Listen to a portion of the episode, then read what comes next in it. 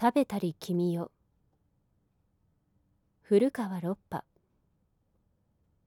菊池先生の思い出。亡くなられた菊池寛先生に初めてお目にかかったのは僕が大学1年生の時だからもう二十何年前のことである。当時文芸春秋社は雑司ヶ谷金山にあり僕はそこで先生のもとに働くことになった。初対面後間もなくのある夕方。先生は僕を銀座へ誘って夕食をご馳走してくださった。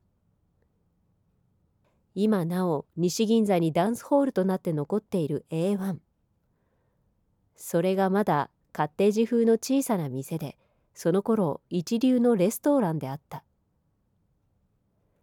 学生の身分などではそんなところで食事をするなど及びもつかないことなので A1 へ入ったのはこれが初めてであった。その上まだ初対面から間もない菊池先生を前にしてはとても硬くなっちまってどぎまぎしていた。スープとカツレツとライスカレー。僕はそれだけ。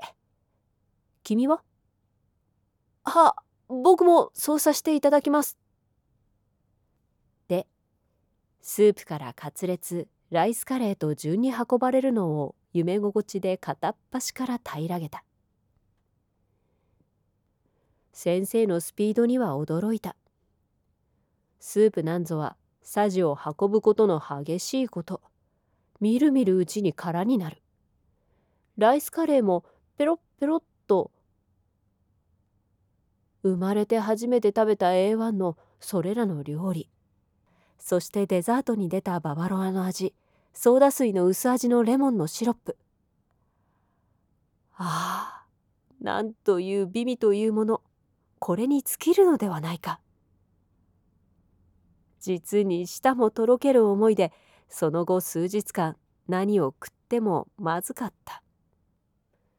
しかし A1 の料理はその頃にして一人前5円以上かかるらしいので到底その後自前で食いに行くことはできなかった。正直のところ僕はああいううまいものを毎日思うさま食えるような身分になりたい。それにはどうしても1,000円の月収がなければダメだぞ。よし。と発奮したものである。それから十何年経って僕は菊池先生のもとを離れて役者になりどうやら1,000円の月収を約束されるようになった。がなんということであろう。戦争が始まり食い物はどんどんなくなり映画も何も定食は5円以下の丸子となり巷にはクジラのステーキイルカのフライの匂いが漂うに至った。文芸春秋社に先生を訪れて僕はああいうおいしいものを毎日食いたいと思って努力を続けようやくそれくらいのことができるような身分になりましたところがどうでしょう先生。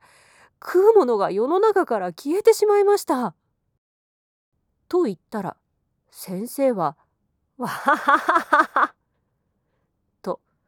まるで息が切れそうにいつまでも笑っておられた。